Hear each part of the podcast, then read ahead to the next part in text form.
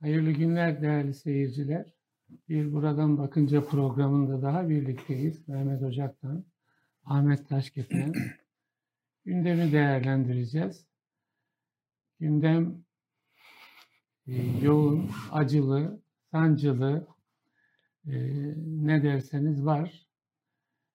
Bir Enes acısı yaşadı bu hafta Türkiye. Bir genç adamın e, hayatına son vermesi, canına kıymasının acısını yaşadı. Hani deyim yerindeyse bu ekonomideki e, türbülansı bile biraz geri plana iten bir acıydı bu. Onun yanında İmralı Edirne hattındaki hesaplaşma tartışmalarını yaşadı.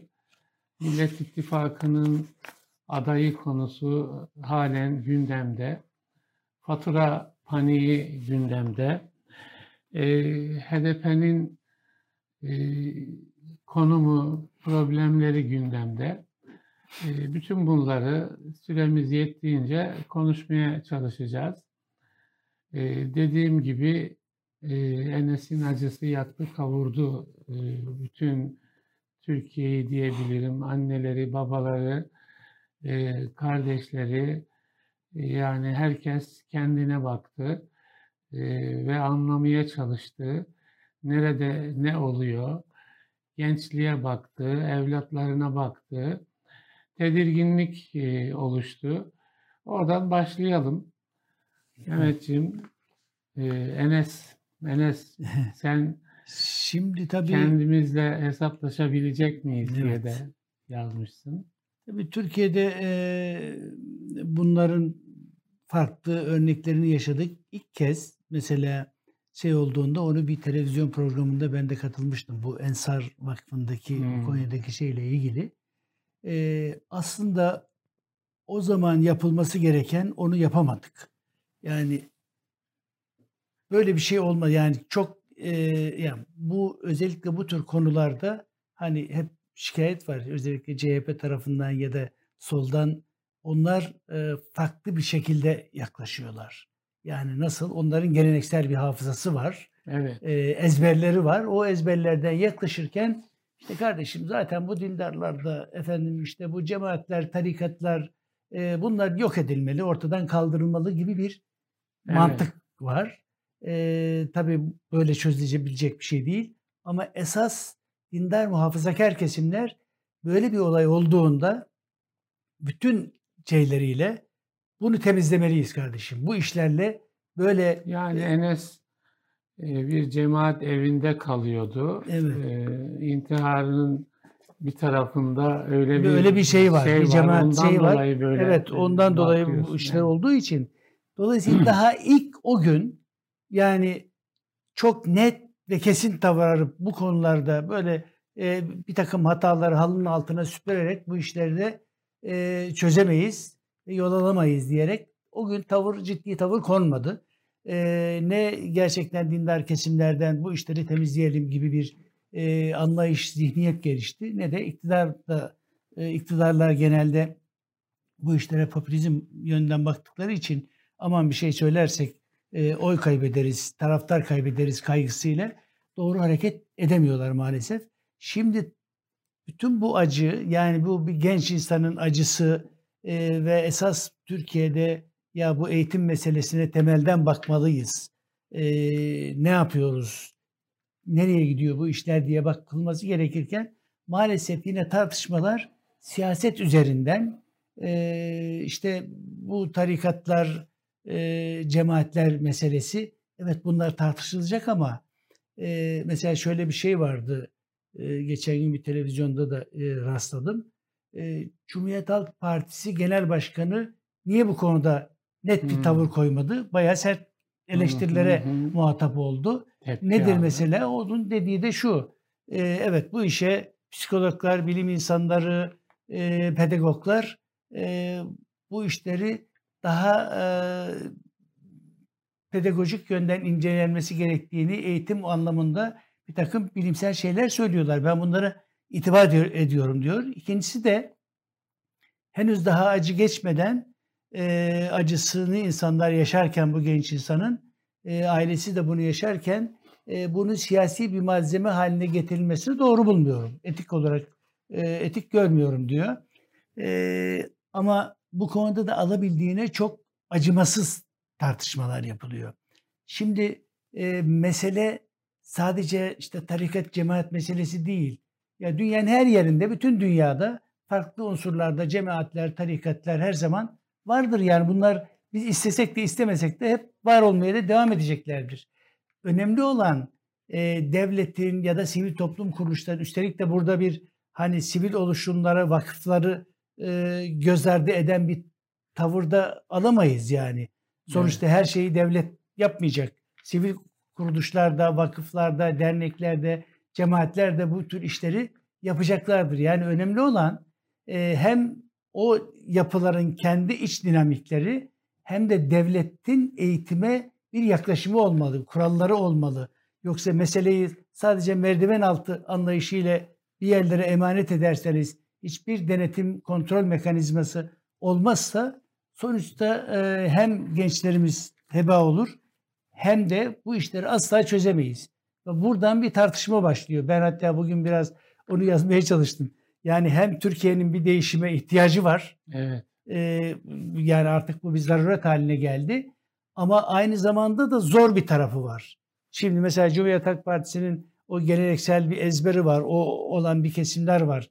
Ben onlar işte ulusalcı biraz ortodoks kesimler özellikle medya alanındaki bir yapı var ki o yapı e, yapılmak istenen değişim sağlanmak isteyen alanda mesela Kılıçdaroğlu'nun söylediklerini neredeyse hani hiç konuşmadıkları, tartışmadıkları gibi o değişim çizgisini e, neredeyse bunun bir kabahat yani esas yanlış adımın bu olduğunu söyle, Evet. söylemiyorlar ama aslında zımnen söylemiş oluyorlar. Evet. Şimdi esas tehlike bu.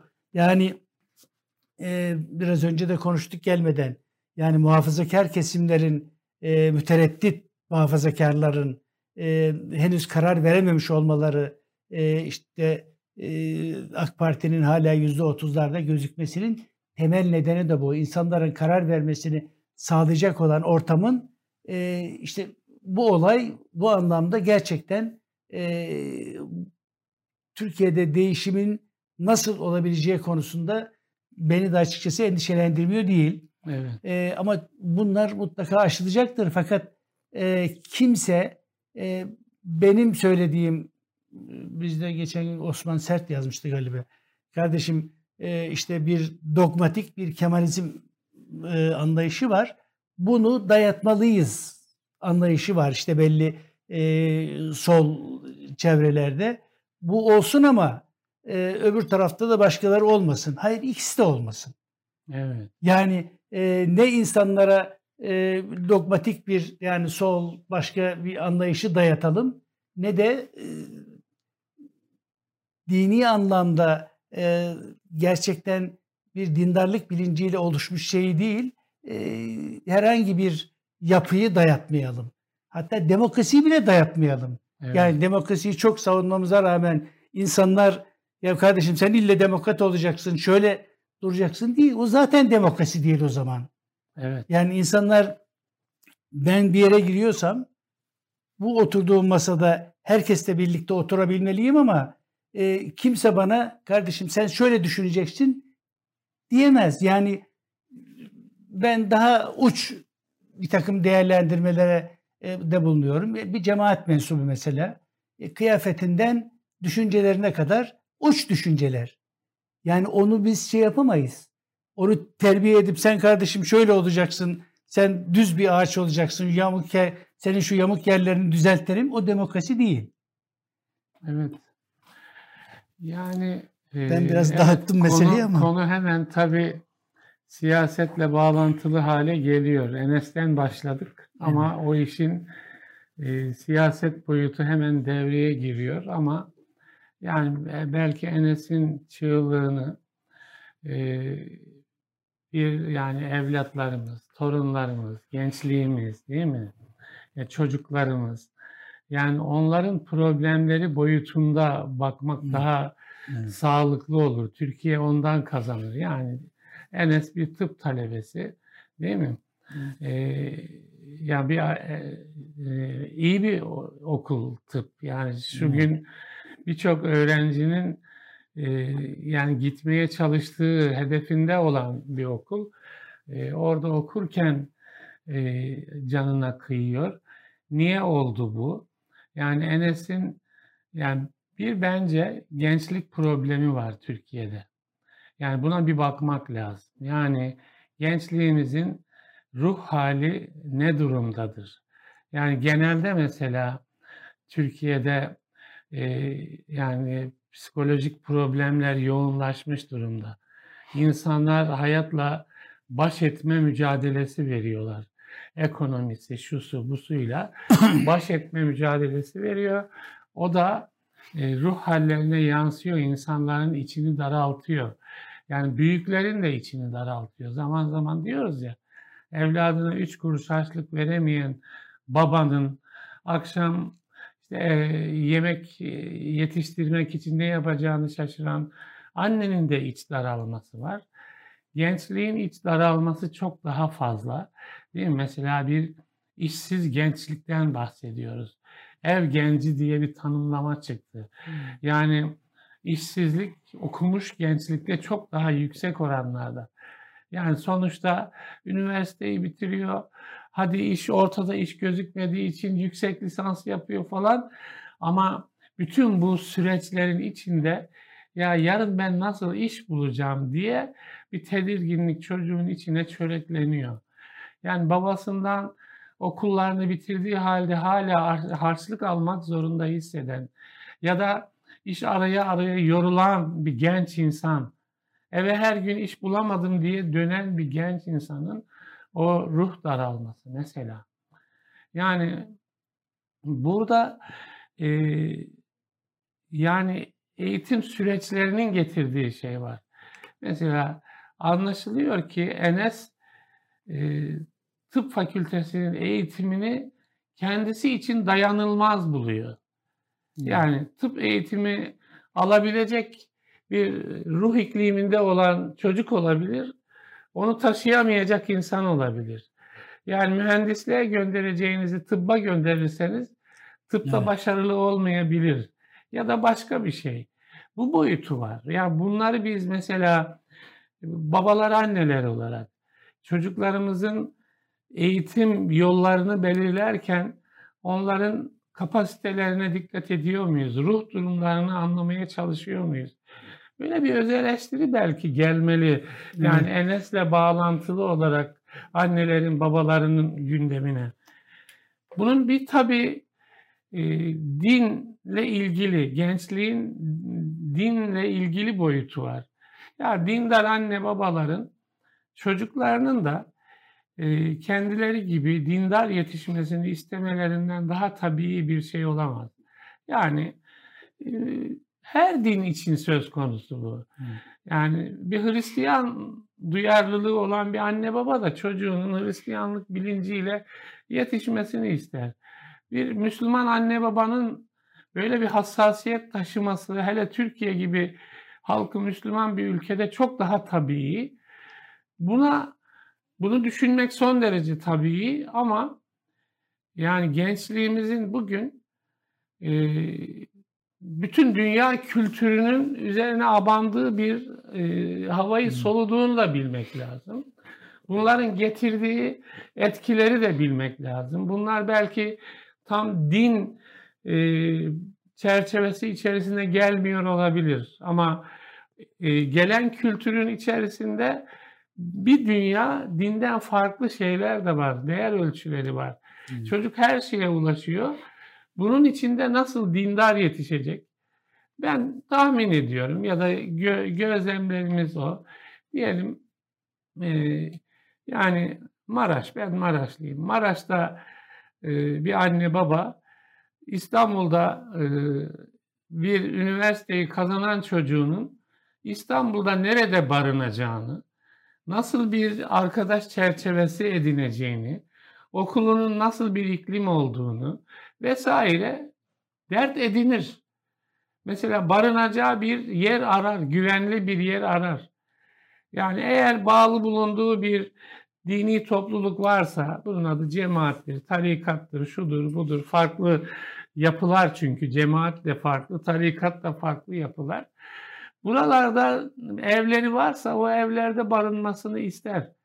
Ama genç insan diyelim İstanbul'a gelip yani o evde aradığını buldu bulamadı. Üniversite hayatıyla o evin hayatının uyum arz edip arz etmediğine baktı. E, kafası karıştı mesela.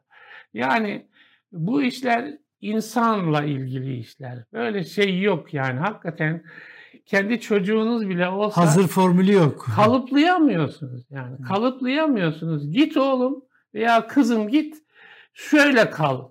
Bu mümkün olmayabiliyor.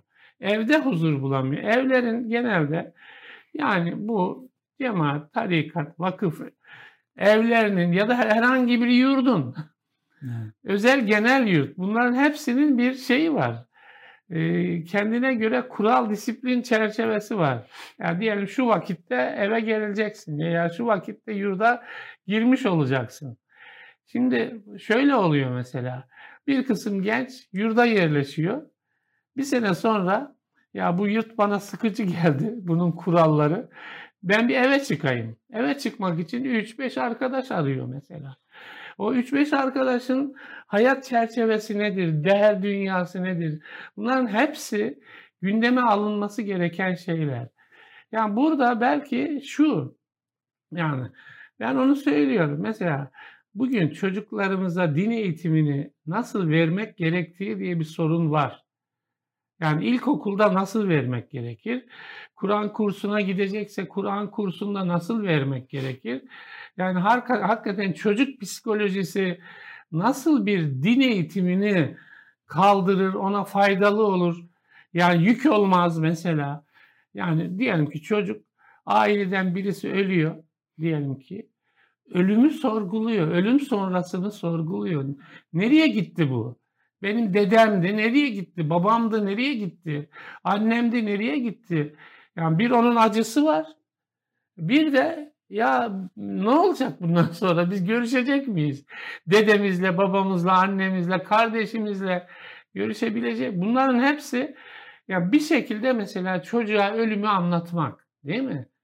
Bu ister dindar olsun, ister seküler olsun.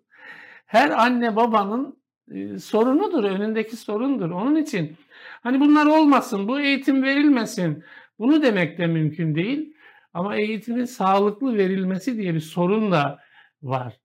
E, gençlerin dünyasına bu ilişki nasıl yansıyacak? Mesela evlerdeki otorite düzeni değil mi? Yani cemaat evinde bir disiplin var. Yani cemaatler de o evleri biraz şey için açıyorlar. Yani burada yani en iyimser baktığımızda ya bu insanlar gençler kaybolmasın. Hayatın böyle dağ dağısı içerisinde kaybolmasın. Akşam huzur içerisinde kalacakları bir yer edinsin. Ama başka şeyler de var. Diyelim eve bir yönetici, abi koyuyorsunuz. O abinin disiplin anlayışı, Değil mi? Evet. O başlı başına problem olabiliyor. Bunları anne baba görmüyor. Maraş'taki anne baba, Elazığ'daki anne baba görmeyebiliyor. Anlatabiliyor muyum? Çocuk biriktiriyor, biriktiriyor.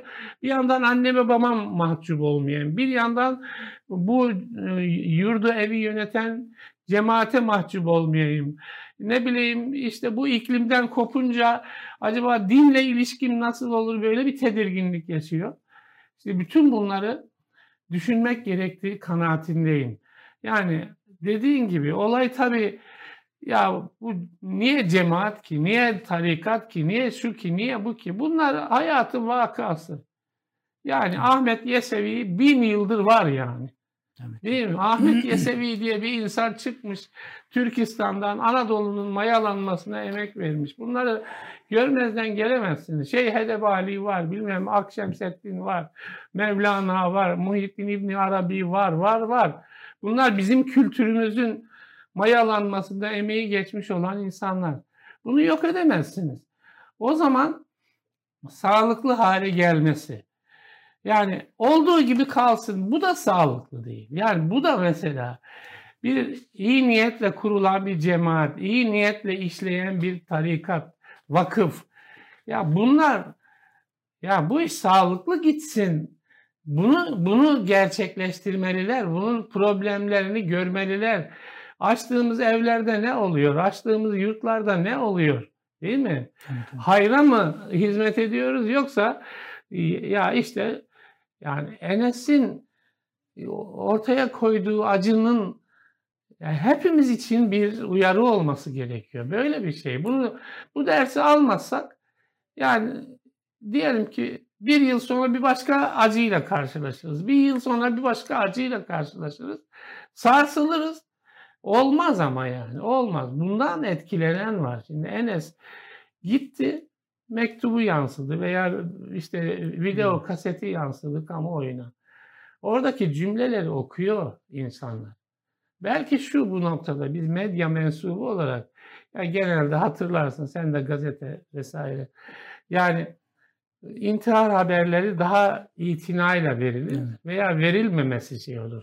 Yani özendirici bir şey olmasın e, vesaire diye. Bunlar tamam ama e, oturup yani cümle cümle düşünmek lazım. Kimin? Babaların, annelerin, devletin, milli eğitimin, ne bileyim cemaat, tarikat yöneticilerinin, vakıf yurt yöneticilerinin. Ya benim mesela benim yönettiğim yurtta böyle bir şey yaşanmasın diye bir dert değil mi? Bir kaygı yani. Şimdi tabii bütün mesele aslında şimdi dönemler değişiyor. Yani bizim mesela benim yetiştiğim dönemle şimdiki gençlerin yaşadığı dönem arasında o kadar farklılıklar var ki yani e, genelde eskiler işte Kur'an kurslarıdır, bu tür yurtlardır, lise ve orta düzeyde baktığımızda da kapalı yapılardır. E, yani bunların e, ya işte şöyle olsun desek de onlar nasıl gelenek nasılsa öyle gidiyor. Ama e, artık e, herkesin ilkokuldaki, ortaokuldaki çocukların bile dünyaya erişimi olan bir e, ortamdan söz ediyoruz. E, Böyle bir ortamda yani hakikaten eğitimin, Kur'an eğitimi de başka eğitimlerde devletin diğer farklı kurumlarındaki normal yatılı okullarındaki e, yurtlar da dahil olmak üzere e, daha sofistike bir e, eğitim anlayışı ortaya koymak gerekiyor. E, dünyadaki gelen e, yaşanan değişimleri dikkate almadan e, eğer insanları işte şöyle düşüneceksin, itiraz etmeyeceksin. Kural, evet kuralları herkes mutlaka bir yurdun, bir okulun kuralları olacaktır. Ama onun insanların e, bir şey alanları da e, yani kendilerini daha özgür hissedecekleri bir alanlar da e, olmak zorunda.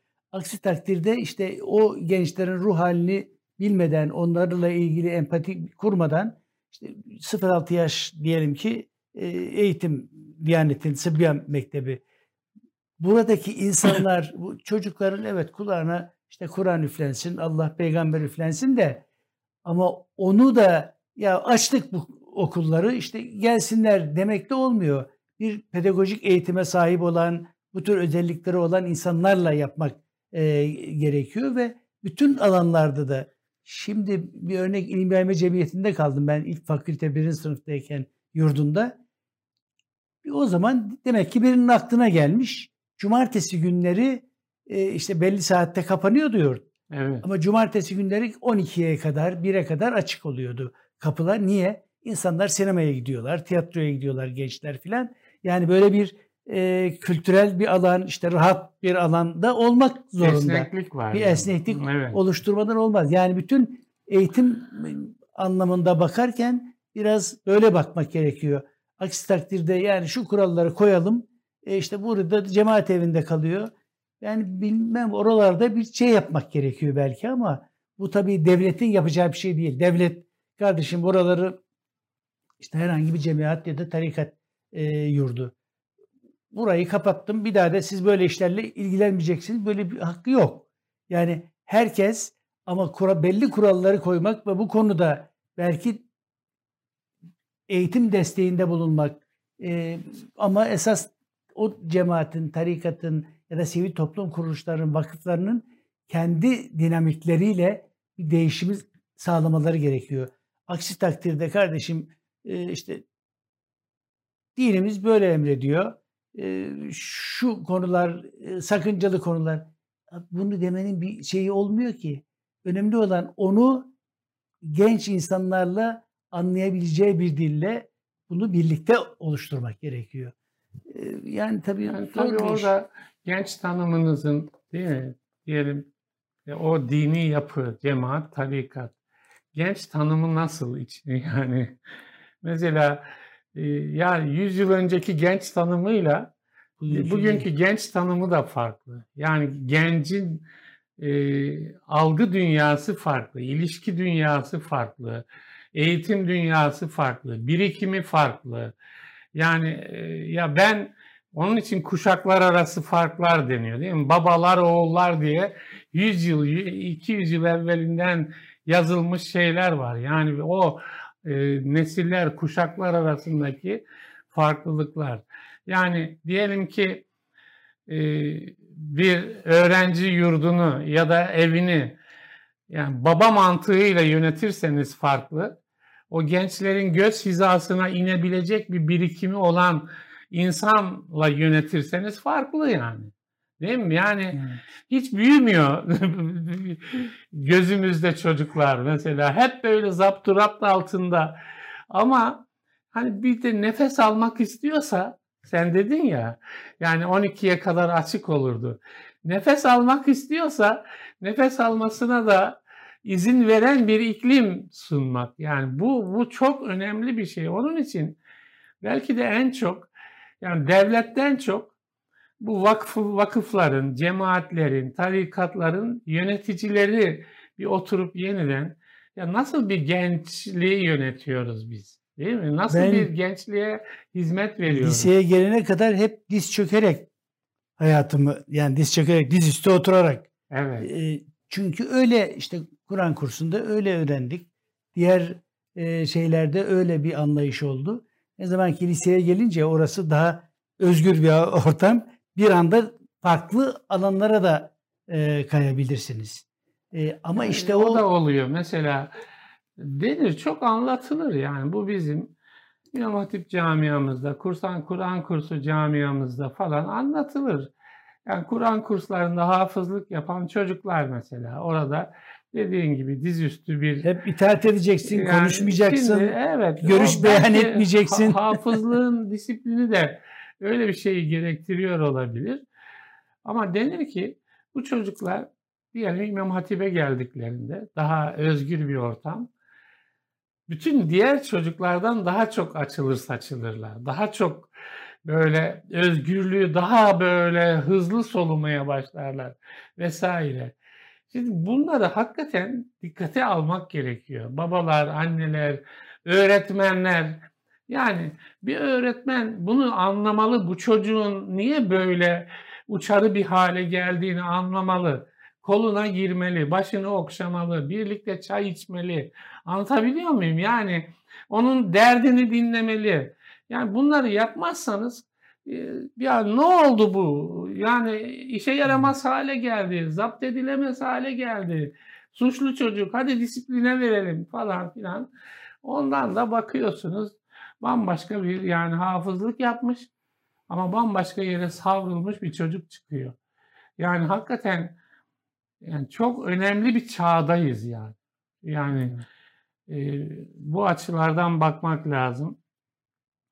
Evet uzun daha konuşulabilir. Yani ve konuşulmalı da Enes konusu, onunla bağlantılı şeyler. Tabii esas bu meseleler bence e, Türkiye'nin eğitim sistemi açısından tartışılmalı. Tabii. Doğru. Temel problem orada başlıyor. Sadece işte bugün bir cemaat evi, tarikat evi, herhangi bir sivil vakıf yapısından söz ediyoruz ama esas devletin eğitim sistemi baktığınız zaman nerede elle tutulacak bir hali yok. Yani evet böyle bir eğitim sistemiyle insanların e, gerçekten işte dünyayı e, tanıyan hem kendi kültürel zenginliği açısından hem eğitim alanında e, neler yapabileceğini daha doğrusu yapması gerekenlerin önünü açacak bir eğitim sistemi biz maalesef yok. Yani e, işte ezbere yani dayalı. O söyleniyor işte 20 yıl içerisinde yani diyelim ki AK Parti iktidarının en az başarı gösterdiği alan eğitim alanı, kültür Yani alanı, eğitim e, aile alanı, gençlik alanı. Bunu ben söylüyorum yani. Ya Evet. bunu e, bizzat e, Sayın Cumhurbaşkanı da ifade ediyor. Belki gençliği söylemiyor, aileyi söylemiyor ama aile alanı sancılı. Yani açın şeyi bakın yani gündüz programlarını bazı televizyon kanallarının yani o Türkiye mi diye hakikaten e, dudağınız uçuklar yani. Evet. Aile sorunları yansıyor oraya ki akıl almaz yani.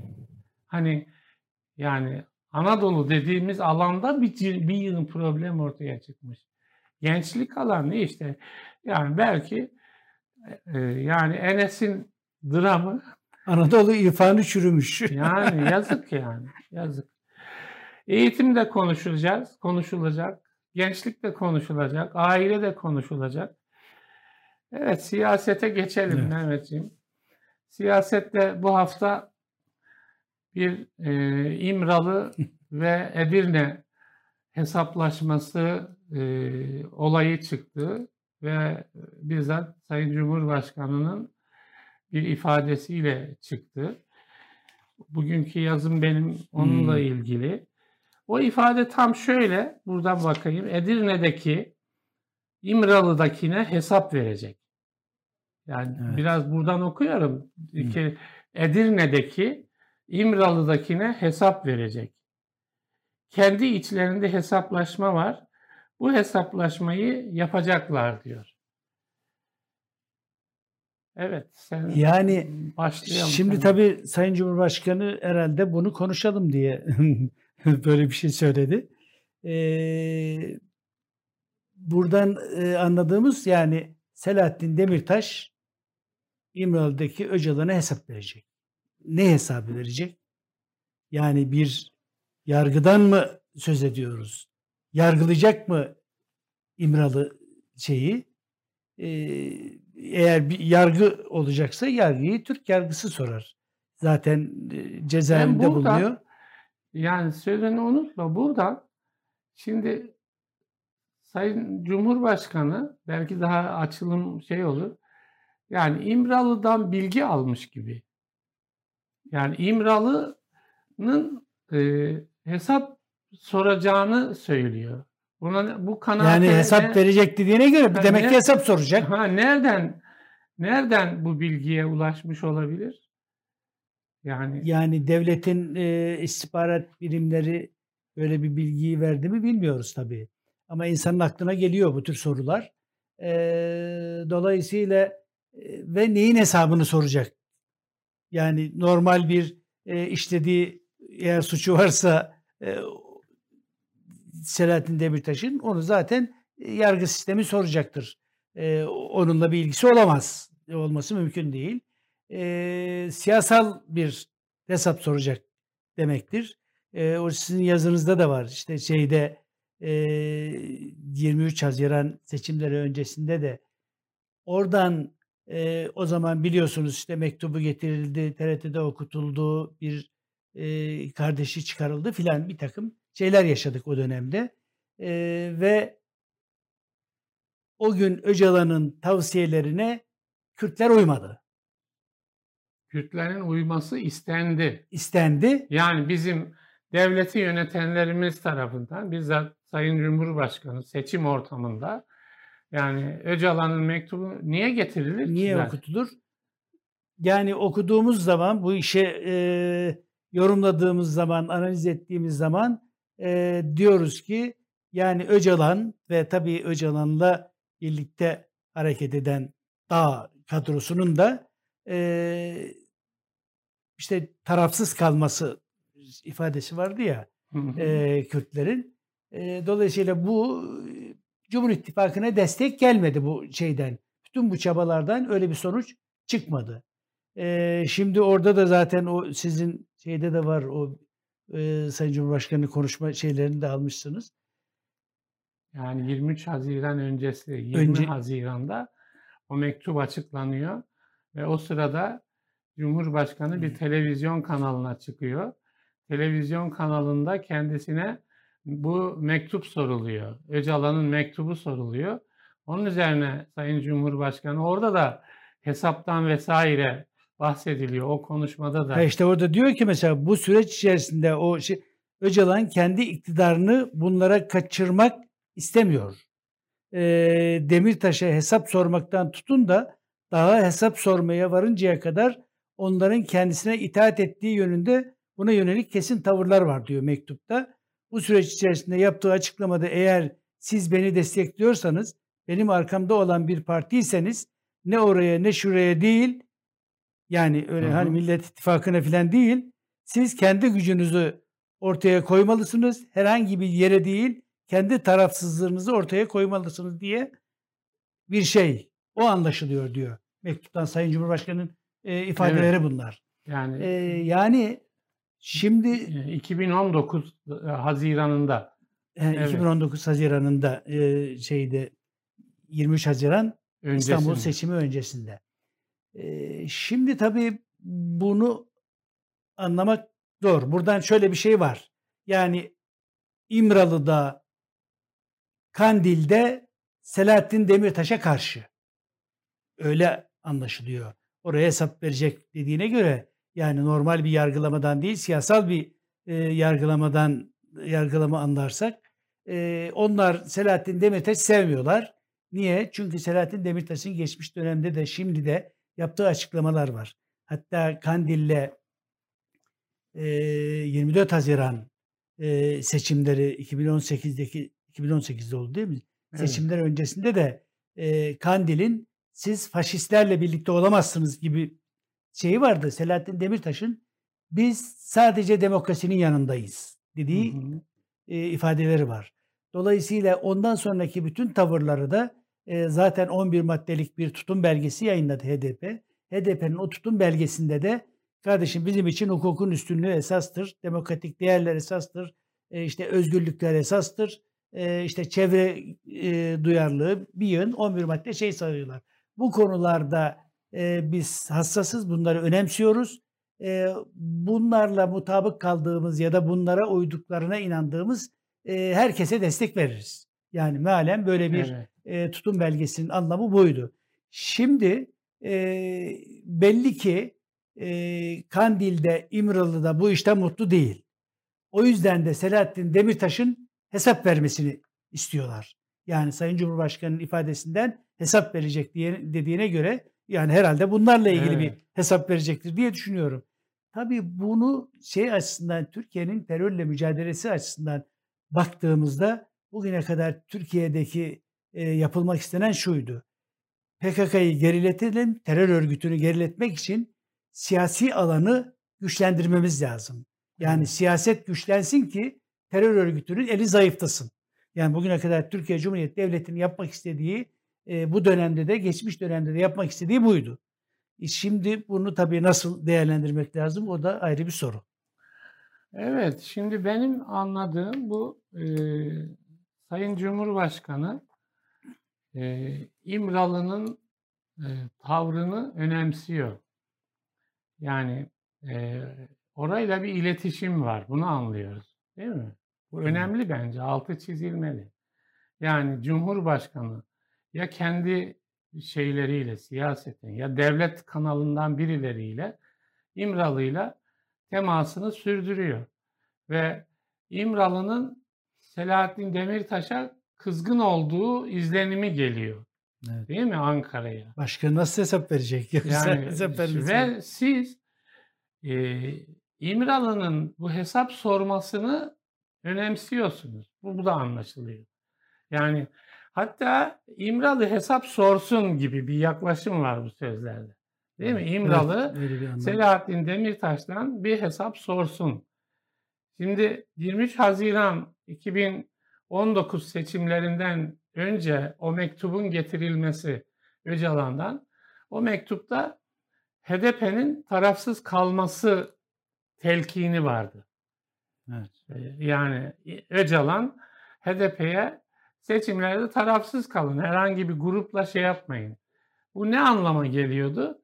Bu e, yani HDP'ye oy veren kitlenin e, o dönem Millet İttifakı'nın adayını desteklemesinin önlenmesi amacı taşıyordu. Yani öyle bir beklenti vardı. Kürt oyları İstanbul'da ya da Ankara'da nereye gidecek? İşte iktidarın karşısındaki e, adaya gidecek. Ya Öcalan ne yapsın? Bu oyları bir yerde bloke etsin. Yani tarafsız alan denen yerde bloke etsin, oraya kaymasın oylar. Öcalan'ın mektubu bunun için seçimler öncesinde kullanıldı. Ve Öcalan yani Selahattin Demirtaş anlasın dinlesin cezaevinde bunları HDP anlasın dinlesin aykırı hareket etmesin diye o mektup getirildi. Yani herkes biliyor ki İmralı'ya gidiş de devletin izniyle yani devlet ona şey sağlıyor değil mi? Evet. Koster mi neyse işte oraya gidecek bir araç sağlıyor. Gidecek isim ona göre belirleniyor vesaire. Şimdi böyle bir operasyon yapıldı o zaman. Şimdi yeniden bir şey var. Değil mi? Siyasi konjonktür var. Siyasi yapılanma var. Bir anda Cumhur İttifakı 2023 seçimlerine hazırlanılıyor. Cumhur İttifakı var. Yeniden kazanmak istiyor seçimi. Karşısında da Millet İttifakı var. Bu arada HDP oyları var. HDP oyları nereye gidecek? Yani Cumhur İttifakı'nda MHP olduğu için en başta yani oraya gitme ihtimali yok. Yani evet. Kürt oylarının oraya gitme ihtimali yok. Mesela Diyarbakır'da Devlet Bahçeli Ormanı diye bir orman yapılanmasına gidilmek istendi. Diyarbakırlar ne bu yani? Bu bir kışkırtıcılık bu diye tepki gösterdiler. Şimdi böyle bir şeyde oraya gitme ihtimali yok. İstiyor ki Cumhur İttifakı bu oylar karşı bloka da gitmesin. Hiç olmazsa bağımsız kalsın. Bunu kim sağlayabilir? Bunu Demirtaş'ı cezaevinde tutuyorsunuz. İşte Doğu, Güneydoğu'da neredeyse bütün HDP'li belediyelere kayyum tayin etmişsiniz. Tepki malum değil mi? Tepki malum. Birçok HDP'li politikacı içeride düşünülüyor ki yani Ankara'da düşünülüyor ki bu işin arkasında Demirtaş var. Hani ta baştan dedi seni Cumhurbaşkanlığı seçtirmeyeceğiz. Oradan beri bir şey var. Aslında o yüzden içeride duruyor. Evet. Şimdi bu işi Demirtaş diyor ki Sayın Cumhurbaşkanı yani ben öyle okuyorum. Yani İmralı'dan haber geldi. İmralı Selahattin Demirtaş'ı dövecek. Yani ben şey yapıyorum böyle e, vulgarize ediyorum. Demirtaş'ı dövecek. Demirtaş aklını başına alsın. Böyle bir hesaplaşma var demek istiyor. Şimdi sen Cumhur İttifakı'na oy vermezsen bunun hesabını İmra, Hayır, İmralı'ya vereceksin. değil. Onun vermeyeceğine bence kesin bakıyorlar da. işte vermedin diyor geçmişte. Karşı tarafa, karşı tarafa hesabını... verirsen İmralı seni dövecek diyor. Böyle bir şey. Ben bunu yadırgıyorum. Yani Sayın Cumhurbaşkanı'nın İmralı'yı böyle devreye sokmasını ve bir siyasi bir e, araç, aparat haline getirmesini yadırgıyorum. Bu yürüttüğünüz terörle mücadelenin bir tür araçsallaşması, siyasallaşması anlamına geliyor. Dün terörist, dün bebek katili, bugün sizin sakıncalı gördüğünüz bir adamı dövecek aktör. Böyle bir şey, böyle bir şey çok yanlış ya. İnsanlar insanlar nasıl bakacak buna? Nasıl dikkate alınmaz bu? Yani aslında mesela AK Parti yani seçimlerde, mahalli seçimlerde ikinci turda 800 bin oyla kaybetmesinin bir sebebinin de bu Öcalan'ı araç olarak kullanması olduğunu görmüyor. Yani işte talihsizlik şu. AK Parti içinde o dönem böyle bir şey yaşandı ve bunun sonucu AK Parti açısından bir felaket oldu, hezimet oldu yerel seçimlerde. Şimdi aynı şey eğer tekrarlanacaksa yani AK Parti içinden yani artık birileri çıkması gerekmiyor mu? Ya biz bunu denedik yerel seçimler evet. öncesinde. Evet. 23 Haziran öncesinde bunun bir benzerini denedik ve sonunda hezimet yaşadık. Yerel seçimde, yerel iktidar, yerelde iktidarı kaybettik. Şimdi bunun için e, yeniden böyle bir maceraya şiddetle karşı çıkması gerekiyor. Aksi takdirde siyaset yapmanın gerçekten bir anlamı yok. Yani bunun bir nasıl ifade edilir açıkçası bilemiyorum yani. Bir de tabii bu HDP konusu, HDP hep gündemde. Bütün tartışmalarda da gündemde. En son bir olay meydana geldi. Yani 2017'de e, işte Doğu Güneydoğu'daki bir çatışmada öldürülen bir teröristin Semra Güzel, HDP milletvekili, Diyarbakır milletvekili ile çekilmiş bir fotoğrafı yansıdı. O ölen teröristin telefonundan çıkmış bu görüntü. Onu servis etti kamuoyuna. Ondan sonra o dönemde Semra Güzel nişanlıymış bu söz konusu teröristle. Nişanlıymış ve birlikte şey dönemi aynı zamanda çözüm süreci dönemi yani bir yerde HDP'den yapılan açıklamada da yani devlet o süreç içerisinde yani dağdakilerle birilerinin oradaki yakınlarının buluşmasına imkan verdi, izin verdi. Bu tür fotoğraflar o zaman çekildi diye bir savunma yapılıyor. Ama yani HDP'nin terörle iç içeliğine de delil olarak e, yansıyor bunlar. Ve tabii hemen yani olay siyaseten e, bir yere yerleşiyor ve Millet İttifakı temsilcilerine, diyelim ki CHP temsilcilerine, İyi Parti temsilcilerine özellikle yani siz bunlarla mı işbirliği yapacaksınız? Bunlar da Millet İttifakı'nın yanında mı yer alacak diye bir soru yöneltiliyor. Böyle bir e, tartışma var. Anlaşılıyor ki bu devam da edecek. Yani bu, bu 2023 seçimlerine e, giden süreçte e, en çok HDP'nin nerede durduğu tartışılacak. Tabii HDP'ye de soruluyor bu. Ya yani bu bir e, bir de kapatma davası var. Bu kapatma davasında bir e, malzeme olarak e, girer mi bu fotoğraf, bu ilişki? E, yani Semra Güzel'in dokunulmazlığı kaldırılır mı? Boyutları falan var. Burada ben şunu şey yapıyorum. Yani HDP sanki bir oturup bütün koordinatları yeniden belirleyen bir şeye girmeli diye düşünüyorum Mehmetciğim. Yani e, Mesela 2013'te Öcalan bir açıklama yaptı. Artık silah devri bitti diye. Değil mi? Yani Kandil'de silahları bıraksın diye. Şu anda mesela Kandil'in nasıl bir fonksiyonu kaldı? Yani Kürt meselesinin çözümünde mesela nasıl bir fonksiyonu kaldı? Yani HDP'nin Kandil'le ilişkisinin nereye oturtması gerekiyor? Yani bunun Kandil'le ilişkinin e, Kürtlere ödettiği bedeli mesela nasıl okuması gerekiyor gibi yani çok yani Türkiye ile ilişkiyi, Türkiye'liliği mesela nereye oturtması gerekiyor?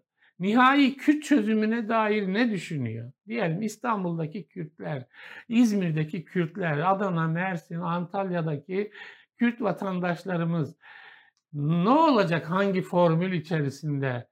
Yani bir Kürdistan olgusu mu oluşturacak? Coğrafi bir federasyon mu? Etnik bir federasyon mu? Bütün bunlar tartışılmalı HDP içerisinde öncelikle diye düşünüyorum. Yani geniş bir konu ama yani şimdi burada hiç olmazsa bu Semra Güzel boyutuyla bağlantılı bir şeyler söylesek diyorum. Şimdi tabii Türkiye'nin gerçekten henüz çözülememiş bir Kürt sorunu var. Yani bunu e, henüz bu iş, meseleyi halletmiş değiliz. E, ama e, şimdi evet HDP elbette daha dikkatli olmalı. Bu konuda kendi içinde öz eleştiriler yapmalı filan. Ama şimdi şöyle bir tarafı da çok hakkaniyetli bulmuyorum. Yani geçmişçi işte bir yerde fotoğraf çıkmış. Yani çözüm sürecinde e, devlet bir şeyi görmedi. Görmek istemedi. Görmedi evet. E, görmedi. İşte bu süreç devam etsin diye endekler kazıldı. Onları bile herhalde ondan habersiz olduğunu söyleyemeyiz devletin sonuçta. Görmeyin dendi. De, bu çok e, şey bir e, yani e, o yani inkar edilemeyecek bir olgu yani. Şimdi bir de yani elbette dağla HDP'nin ilişkisinin olmadığını söylemek mümkün değil. Şöyle mümkün değil. Sonuçta gençler var. Diyelim ki hani bunun öyle olduğunu söylemiyorum da e, Diyarbakır'dasınız. E, Güneydoğu illerinden birindesiniz. E, birisiyle kızla erkek nişanlandı. Bir ay sonra, üç ay sonra genç daha çıktı. Şimdi bu bir vaka zaten bunlar gökten inmediler. Sonuçta oralardan gittiler. E, bir bölümü sonra e, işe karışıp karışmayanları vekil oldu, belediye başkanı oldu, siyaset yaptı. Bir bölümü daha gitti. Yani bunun zaten böyle olmadığını söyleyen yok ki. Ama aynı şey yani Türkiye'de bakarken şimdi birisi de şey koymuştu. E, Maliye Bakanı'nın Fethullah Gülen'le yan yana resmini koymuştu. Evet. Kaldı ki bu yan yana resimleri koymaya başladığınız zaman eğer geçmişe dönük böyle bir şey yaparsanız AK Parti içinde o fotoğraflara yan yana fotoğraflara girmeyen belki birkaç tane siyaset dışında kimseyi bulamazsınız. Sözünü unutma ama ben son tartışmalarda sanki Fethullah Gülen'le fotoğraflar sanki daha tolere ediliyormuş gibi bir hissettim. Yani hani yani Fethullah Gülen de terörist gibi. başı falan deniyor ya. Evet. Yani o Kandil'in terörizmi yanında biraz sanki farklı bir terör gibi görülüyor. Ama o siyasi söylemlerde çok şiddetli herkesi e, itibarsızlaştırmak için en kullanışlı aparat FETÖ yani şu evet. dönemde. Yani herkesi beğenmediğiniz, sevmediğiniz, size itiraz eden, eleştiren herkesi FETÖ diye tanımlayabilirsiniz. Yani bu son derece geçerli bir şey bugünlerde. Şimdi böyle bir ortamda yani ben geçmişteki görüntülere dayanarak bugün siyaset öğretmenin kimseye çok faydası olacak kanaatinde değilim. AK Parti'ye de faydası olmayacak. Yaptı bunların her türlüsü denendi, yapıldı. Önemli olan meseleleri nasıl çözeriz? Esas onlara odaklanmak lazım. Ama tabii bunlar bu süreçte kullanılacaktır. Belki kapatma davasında da kullanılacaktır. Zaten kapatma davasında neyi e, getirirseniz e, ortaya koysanız onlar eğer kapatmaya eğer o kurt kuzuyu yemeye niyet ettiyse diyor. Sizin öyle bir yazınızda şey vardı. Şimdi onu yapacaktır. Yani orada bir e, problem olmaz. Yani belediye başkanlarının hepsini e, alıp kayyum atadı. Herhangi bir hukuki süreç işlemedi. Yargıda ceza alıp şey olmadılar. Öylece gitti yani. Kimse de niye böyle oluyor kardeşim hukuk yok mu memlekette demedi. Çünkü onlar kardeşim işte dava var bir tarafta. Sizin geçmişte belki bir yön fotoğraflarınız vardır. Onları çıkarırız. işte çıkarıyorsun. Evet yani dediğin gibi yani benim de yazdığım gibi kurt kuzu hikayesi her zaman işler Türkiye'de. Güçlü olan yani kurt olan suyumu bulandırdın der. Bunun için yargıyı kullanır, emniyeti, istihbaratı şunu bunu kullanır. Böyle bir vaka var ama gene de ben yani mesela bir dönem HDP değil mi Türkiye birleşme diye bir gündem evet. oluşturdu değil mi? O yani Türkiye'deki bütün toplum kesimlerine sesimiz ulaşsın, onlarla bir iletişim sağlayalım diye. Burada da Selahattin Demirtaş'ın şeyi vardı. O onu süreç bozdu. Süreç şey yaptı ama HDP en büyük oy oranına da %13 zannediyorum. O dönemde ulaştı. Şimdi e, Türkiye'de etkili olabilmek için aslında Kürt sorununun çözümünde de etkili olabilmek için yani hakikaten bu kendisine yönelik terörle ilişki suçlamasından kurtulması lazım. Bunu nasıl yapacak? Bunu yani Kandil kendinde hala nasıl bir misyon görüyor? Mesela Kandil Türkiye'de bundan sonra ne yapabilir? Yani böyle bir şey kaldı mı? Yani o 2080 yani nasıl 1984'lerden sonraki dönemin şeyi kaldı mı Türkiye'de? Bunların e, yani mesela belki de Öcalan silah devri bitti derken yani onu önemsemek lazım. Çünkü çözüm süreci öyle bir Nevruz bildirisiyle ortaya çıkmıştı. Yani Kürtlere bin yıldır Türklerle Kürtler İslam bayrağı altında yaşıyorlar gibi bir ifade vardı o bildirinin içinde. Şimdi bakın e, belki oralara da yeniden bakmak suretiyle HDP'nin bu kolay mı bilmiyorum. Yani hani sen dedin ya hakkaniyet.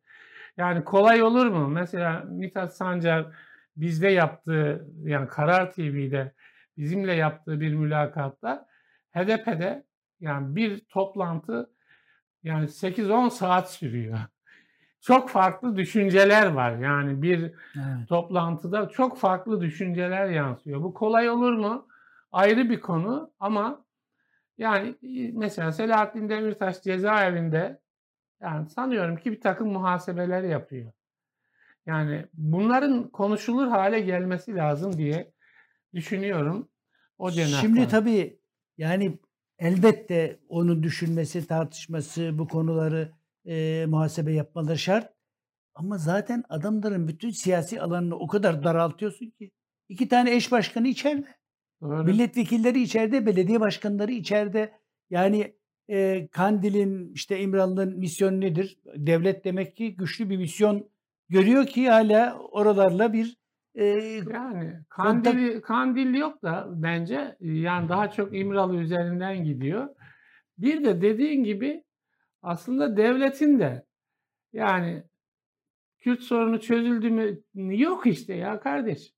Bütün baskılara rağmen anlattığın HDP hala 6 milyon oy alıyor kardeşim ya.